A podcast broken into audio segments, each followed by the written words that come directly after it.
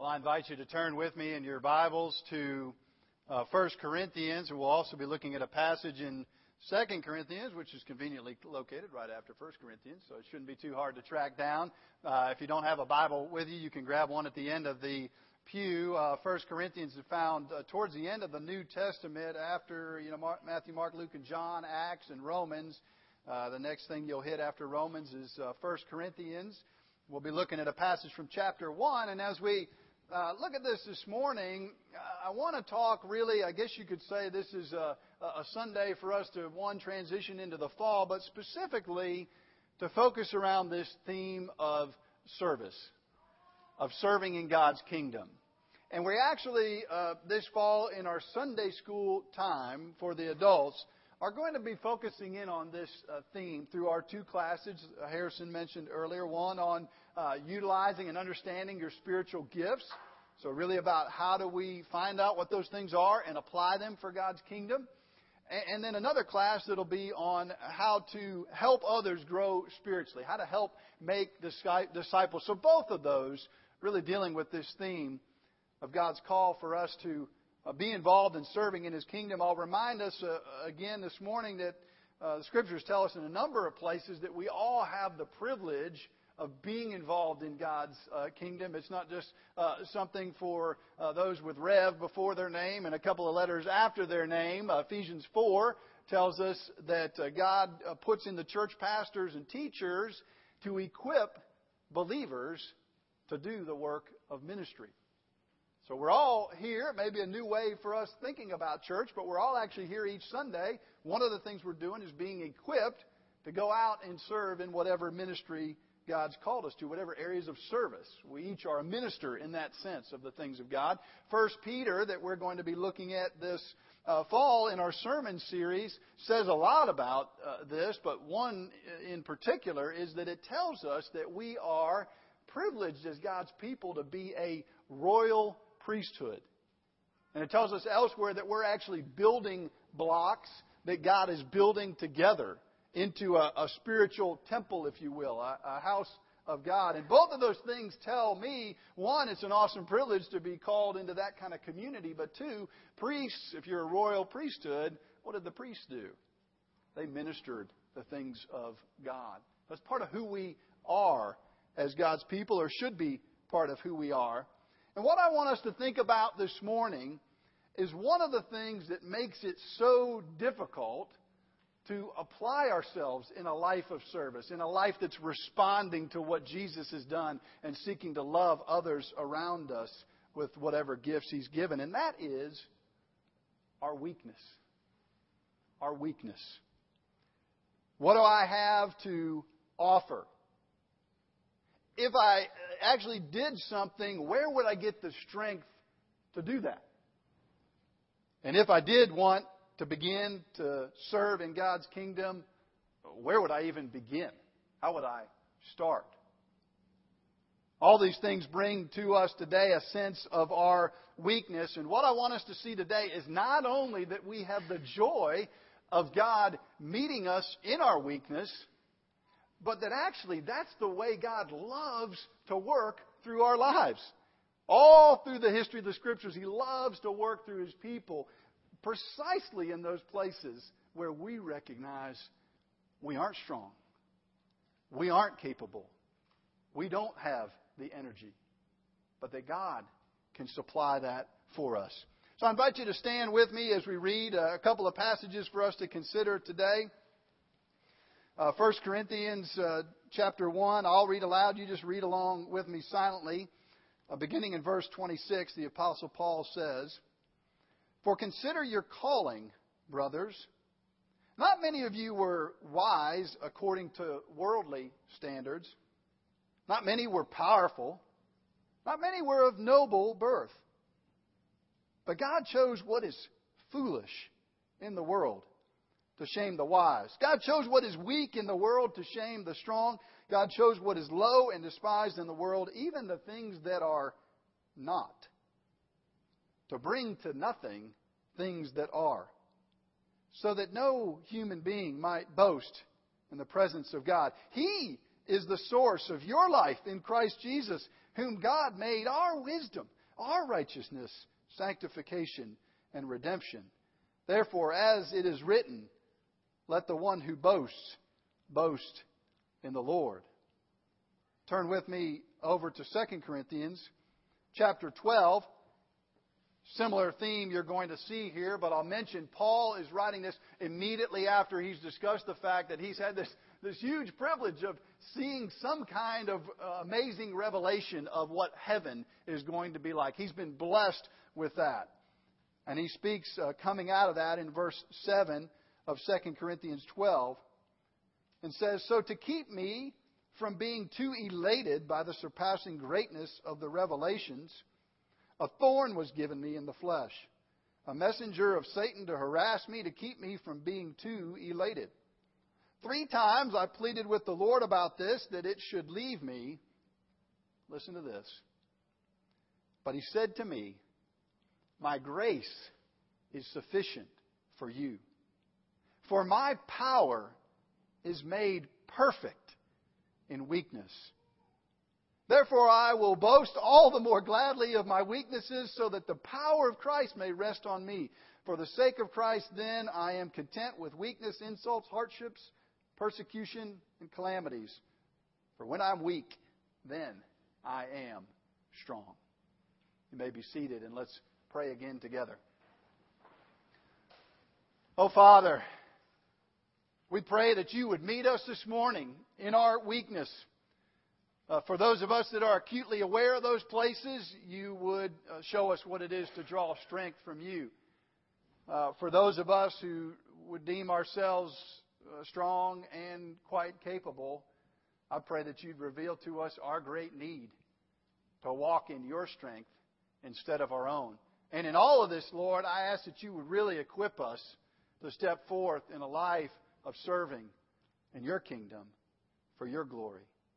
We pray this in Jesus' name. Amen.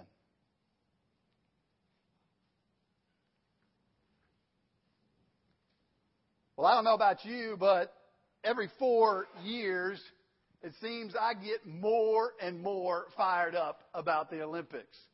I don't know, maybe 12, 16 years ago, I didn't really pay much attention to it. It could be the fact of the, you know, little youngsters age nine and under, four of them around my house that, that we kind of get to watch, and I get to introduce them to, them to all these uh, sporting events. But we're usually pretty fascinated by the Olympics, aren't we?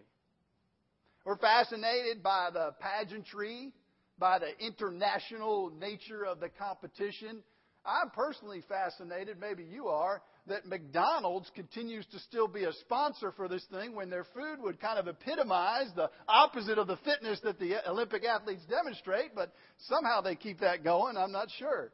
Not sure how many Big Macs those uh, 10K uh, runners are enjoying. But it's the skill that impresses us.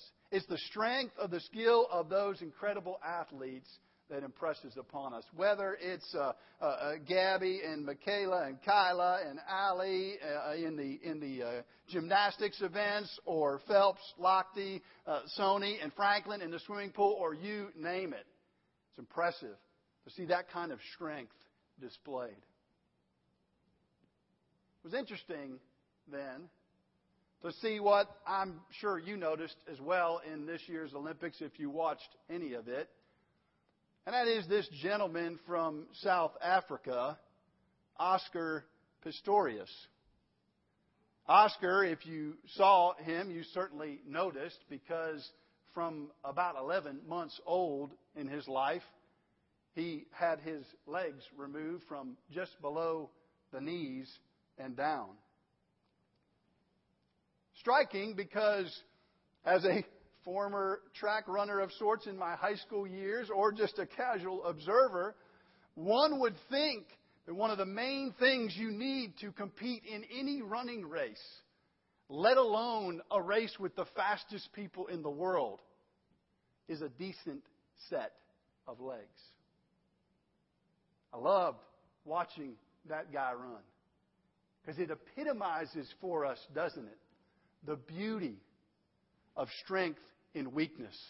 And it reminds us as well that that, that man couldn't run at all if he didn't have some outside help. These devices that look like some combination of an oversized shoehorn and a pancake flipper that are attached to his, his legs that somehow help him get around that track. Just for him to make it to the semifinals in the 400 was amazing. Reminds us today of the beauty that we can experience in our lives. If we don't dodge, we don't shirk, we don't try to move around, we accept our spiritually handicapped status. The fact that we are weak people. And the fact that especially when we step out and try to do anything in service, whatever you want to title that as, that we particularly feel our weakness. So I want us to think about this theme today. If you want to turn to the back of your worship guide, there's a, a note section. I don't I acknowledge I didn't get much in there for you this week, but you can jot down this main idea if you'd like. Because God's power is made perfect, perfect in weakness, we should find strength for serving in Jesus alone. Because God's power is made perfect in weakness, we should find strength for serving in Jesus alone. Now, before I go too much further, let me mention again I'm, I'm, I'm sort of assuming this reality that um, we understand that Jesus has come into our life, that what Harrison was talking to the, the uh, kids about in the children's moment is absolutely true. That God has come and taken the backpack of our sin, of our turning away from Him, onto Jesus. Jesus has paid for all of that. And that because we see that, and because we've begun to, begun to experience that by faith, we want to live our lives for the Lord. We're actually learning to want to lose ourselves for the kingdom of God so that we can gain ourselves back through God's grace.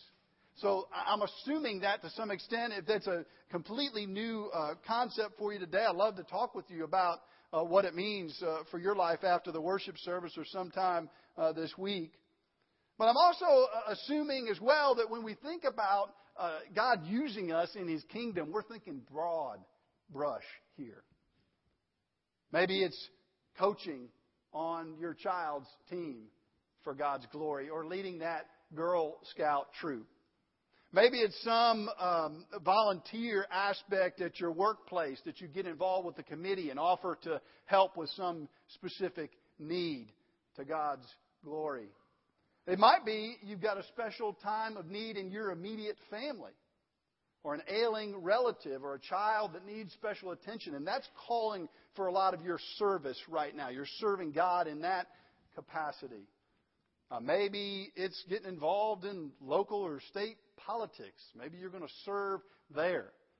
All of those things on top, of course, of the manifold opportunities that we have to, to serve here in our church from uh, hosting a life group at your house uh, one week, to uh, taking a shift in the nursery or on a setup team when it's your turn to do that, or like we saw a few weeks ago, bringing cookies to the finale for the the uh, cookout for the kids camp, or doing the crafts at the kids camp, or hosting a backyard Bible club, springboarding out of that this fall in your in your uh, own home, in your own house. It might be being an elder or deacon. It might be greeting folks at the front door There's a ton of ways we can all serve. And probably if you're like me, you you know, you put a couple of those different hats on. You you know, you wear one and you put another. You put the coach hat on sometimes, and you uh, put the the serving in Sunday morning at the church hat on. All of these things, and and in all of these things, let me say this as well before we move forward. You know, it's about serving in God's kingdom, not in our kingdom. So I list all those things. Uh, there's a few of you in here that'll think, "Man, I, I am I'm only doing one of those things. Or I'm only doing, I got to do all of those things. It's not us. We're not the kingdom. It's God's kingdom, and He's working through us in it. So let's remember that as well. Well, when we step out and realize our weakness in life, a couple of things that are going to happen to us if we're willing to look at it. One is we'll be greatly tempted to despise our weakness rather than to see it as an opportunity to depend on the Lord. We'll also be tempted to deny our weakness, just say that it's not there. And of course, a lot of us, myself included, our default mode will be in those places of weakness to try to lean over on perceived areas of our own strength. Ways that I can do it. I can manage it. The beauty of what the Apostle Paul says here is that the Lord wants to meet us right where we're weak. He doesn't want us to deny it, to deflect it, to rely on our own power in it. He wants us to turn to Him. And in that, He can use us to do things we couldn't even dream. If it's built on our human strength or human ability, our service for God's kingdom is just a house of cards. Let's take a look at a couple of areas then where we rub up against uh, our weakness in serving others. The first one I'll mention is this idea of when we serve somebody and we don't seem to be getting much of a response. Ever had that happen? Try to organize something or try to reach out to somebody or try to bring somebody a meal or something and, and you don't get much response. You're not doing it for the response, but you would like to see that. It would encourage you. And when you don't see a response, there's a lot of weakness. You feel the weakness of serving in God's kingdom. A few years ago, uh, in another ministry setting, I had the chance to minister to a young man who had been carjacked at gunpoint uh, downtown in a city area. He was at a nightclub with a friend and uh, shouldn't have been there at this time at 2 a.m. And I, I never did ask precise questions to find out what more might have been going on in this situation. But uh, two captors took him and this other man captive at gunpoint in their car. Now, you would think when you have that kind of situation, you'd start thinking about some life and death sort of issues. As they drove along, and he and his friend figured out some kind of plan with cold steel stuck in the back of their ribs from their captors in the back seat to wreck their car intentionally while traveling about 40 miles an hour to try to get away. Again, you would think you might contemplate purpose in life, need for some outside truth and help. Uh, this young man and his friend indeed wrecked the car. Both were injured in that, but managed to escape away. The friend happened to go, by God's grace, around a corner where there was a police substation. Good for him. Bad for the 20 year old that I had a chance to get to know, who was, by the way, the son of a pastor. Bad for him because then both of the captors turned around and gave him their full attention as they chased him. He couldn't figure out any other solution in the middle of this dark, cold, wintry night but to throw himself off of a bridge 30 feet dropping to the concrete below. The assailants left him there for dead and ran off. And he was almost dead. I had the chance to spend time with this young man as he recovered in the hospital some, then spent months and months recovering in his home, and then when he was able to walk again, to be able to sit down over lunch.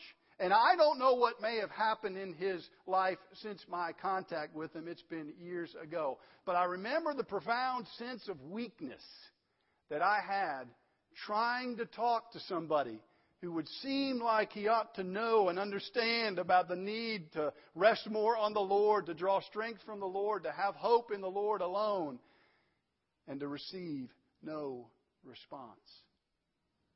We feel weak when we minister and there's no response, don't we?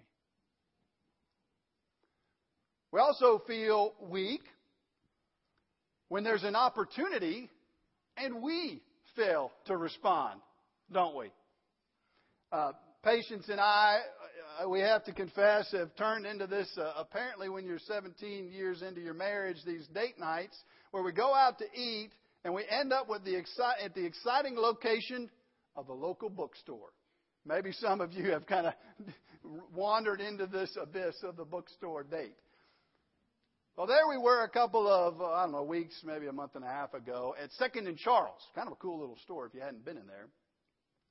I walked up to the one counter and there was really nobody around, so there was no rush.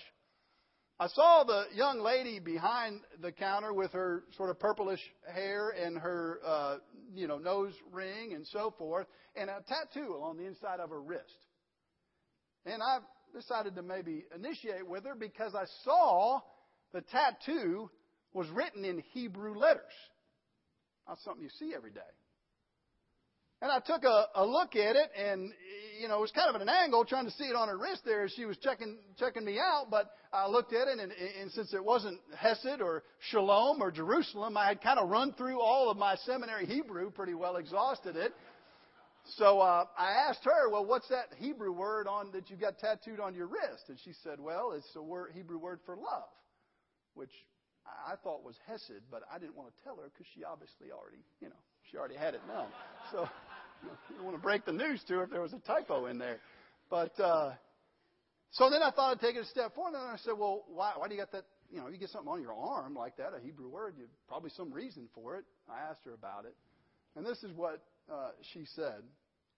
She said, "A lot of, I think, a lot of people, particularly Christians, just judge people all the time, and there's not much talk about love." Now, if you're somebody with kind of the gift of evangelism, I mean, you'd be feeling right now like Bubba Watson just lining that bad boy up for a drive, right? Could have said a lot of things. I could have just acknowledged the fact, hey, some believers are very judgmental, and that's they just they're kind of a broken record on that, and they miss the message of grace.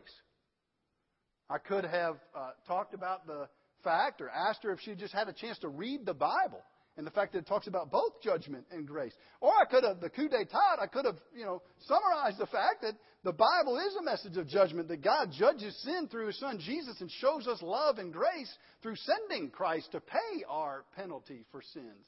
Could have done any of those things. I said, cool, smiled, and walked off. Weakness weakness.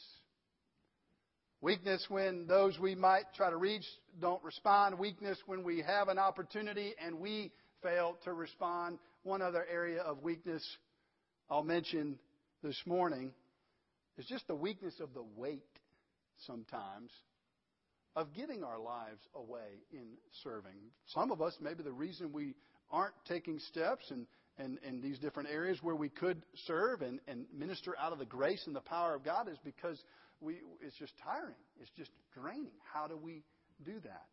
Well, there is a weight to it. And it's interesting that the book of Galatians speaks to that. It says this in chapter 6, verse 1 and 2. You don't need to turn there.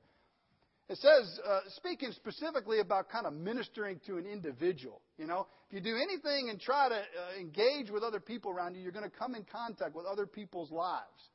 And it says this Brothers, if anyone is caught in any transgression, you who are spiritual should restore him in a spirit of gentleness. So it's talking about helping somebody here, specifically helping somebody who's wrestling with some significant area of sin. You know, it could be anything, but it's talking about that. It says then, keep watch on yourself, lest you too be tempted. That's interesting. Bear one another's burdens, and so fulfill the law of Christ. So it tells us this beautiful thing that as we engage in the lives of people around us, however God's called us, that we have this opportunity to fulfill the law of Christ, to bear one another's burdens. But it says, watch out lest you be tempted. What's the temptation? I think it's a couple of things, and I'll mention this as we come to our, the end of our time in God's Word today. A couple of them are this. We ought to be really careful in whatever area we serve. It might be bringing a snack to something at the church. It might be signing up to uh, help with that Girl Scout troop. It might be, like I said, getting involved in local uh, politics. It might be whatever. Wherever you feel like God's called you to serve and to give glory to Him, when we do that, it can be real easy to do it in our strength. Let's think about what we're bringing to the table. We're going to impart this to the folks. We were talking about it at our Peru meeting yesterday for our Peru team that's getting ready to go. And to just remember that, folks, as we go on this trip, yes, we're bringing some, some doctors and some nurses and some folks to help with medical care, but ultimately we come as those who need God's grace just as much as the people we're ministering to. We just come, uh, one beggar showing another beggar where to find bread. We need to guard ourselves against that temptation. But the temptation goes beyond that as well. When we're serving, we can sort of get a prideful mentality. I'm doing pretty good. I mean, I'm, I'm serving, and other people aren't serving all that much, so, you know, I, I feel pretty good about myself and my spiritual walk. We can begin to get a spiritual big head. And the Apostle Paul reminds us in his case, the Lord gave him a specific ailment. We don't know exactly what it was. It was something, though, to keep him grounded, to keep him in that place of seeing that he was weak and that he needed God's help. And one other thing that happens to us where we feel the weight of it is that if we are involved in serving for God's kingdom, we'll be tempted. I think what is, part of what it's talking about is we're involved in any burden of the kingdom. If we have a burden for God's kingdom, then when the weight of that begins to land on us, we're going to want to run away. We're going to run to run, run and escape. We're going to want to move towards things that maybe aren't pleasing and glorifying to the Lord as a way to get out from under that burden. And the Lord tells us the only place to find strength for the service, for the life ministry that He's called each of us to, is from Him, from Him alone read uh, with me or look with me, if you will, and you can turn there to another passage in 2 Corinthians that I'll close with. 2 Corinthians 4, 2 Corinthians chapter 4, verse 5. As we think about ministering, when we don't see a response, we think about failing to minister or failing to respond when there is an opportunity. If we think about the weight of ministry, uh, people of God, what a blessed truth to believe what we read in our passages today that God chose what is weak in the world. That's talking about me and you to shame the strong. What a, what a refreshing reality to live by that God chose what is low and despised to bring to nothing the things that are. What, what strength would begin to flow through us if we would boast in the Lord and delight to do that, that He would be our highest joy. What a frustrating but necessary thing that the Lord puts thorns in our lives to remind us that His grace is perfectly sufficient for us and that His power, did you hear this word earlier? His power is made perfect in your weakness, in my weakness. These are glorious things to believe and embrace if we would choose. And 2 Corinthians 4, verse 5, is a good place for us to conclude our time, as it too speaks about the beauty of the gospel shining in us and out to us. It says, beginning in verse 5, For what we proclaim is not ourselves. Serving in the kingdom isn't about us, it's about God. But Jesus Christ is Lord, with ourselves as your servants. There's that word, servanthood, for Jesus' sake.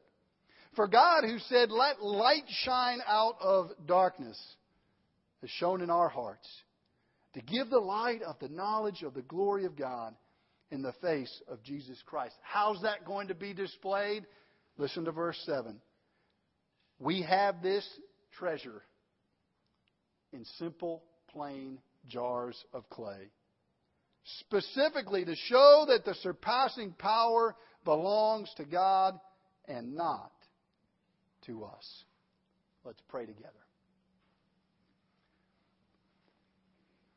Oh, Father, we praise you that you love your glory rightly, and you invite us to love your glory in such a way that, Lord, even as we seek to respond to the gospel and live for the things of your kingdom and to find places to serve that would minister to those around us and be a blessing to the things of your kingdom, Lord, that we do all of that in utter dependence upon you, Lord. And I pray, Lord, we would not look at that as a, a condescension, as a grudging thing, but we would be excited to acknowledge to you, Lord, places where we indeed are quite weak and desperately need you to strengthen us. Father, show us your glory. Show us your grace, we pray. In Jesus' name, amen.